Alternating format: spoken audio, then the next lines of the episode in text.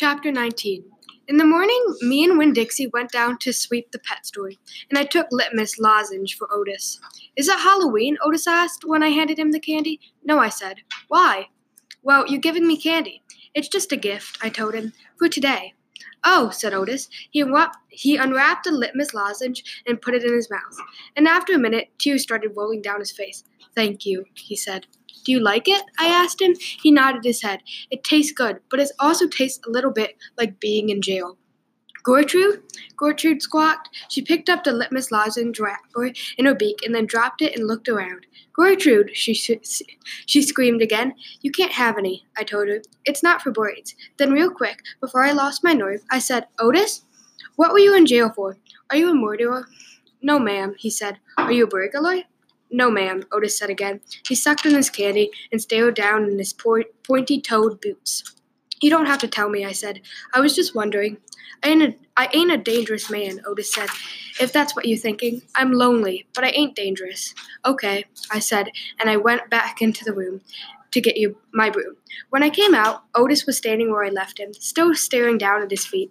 It was on account of the music, he said. What was? I asked. Why I went to jail. It was on account of the music. What happened? I wouldn't stop playing my guitar. Used to be you used to be I played it on the street and sometimes people would give me money. I didn't do it for money. I did it because the music is better if someone is listening to it. Anyway, the police came and they told me to stop it. They said how I was breaking the law, and the whole time they were talking to me about right on playing my music, and that made me mad. They tried and put handcuffs on me, he sighed. I didn't like that. I wouldn't have been able to play my guitar with them things on. And then what happened? I asked him. I hit them, he whispered. You hit the police? Uh huh. One of them. Uh huh. One of them I not. Wait. I knocked him out. Then I went to jail, and they locked me up and wouldn't let me have my guitar. And when they finally let me out, they made me promise I would I wouldn't never play my my guitar in the street again. He looked up at me real quick and then back down at his boots. And I don't. I only played in here for the animals. Gertrude, Gertrude, the human Gertrude, she uh, she owns this shop, and she gave me this job when she read read about me in the paper. And she said it's all right for me to play music for the animals. You play your music for me and Windis, Winn Dixie and Sweetie Pie. I said. Yeah, he agreed. But you ain't on the street.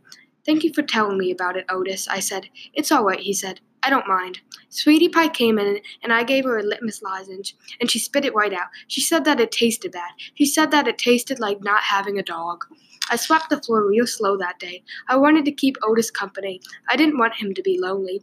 Sometimes it seemed like everybody in the world was lonely. I thought about my mama. Thinking about her was the same as the hole you keep on feeling with your tongue after you lose a tooth. Time after time, my mind kept going to that empty spot, the spot where I felt like she should be.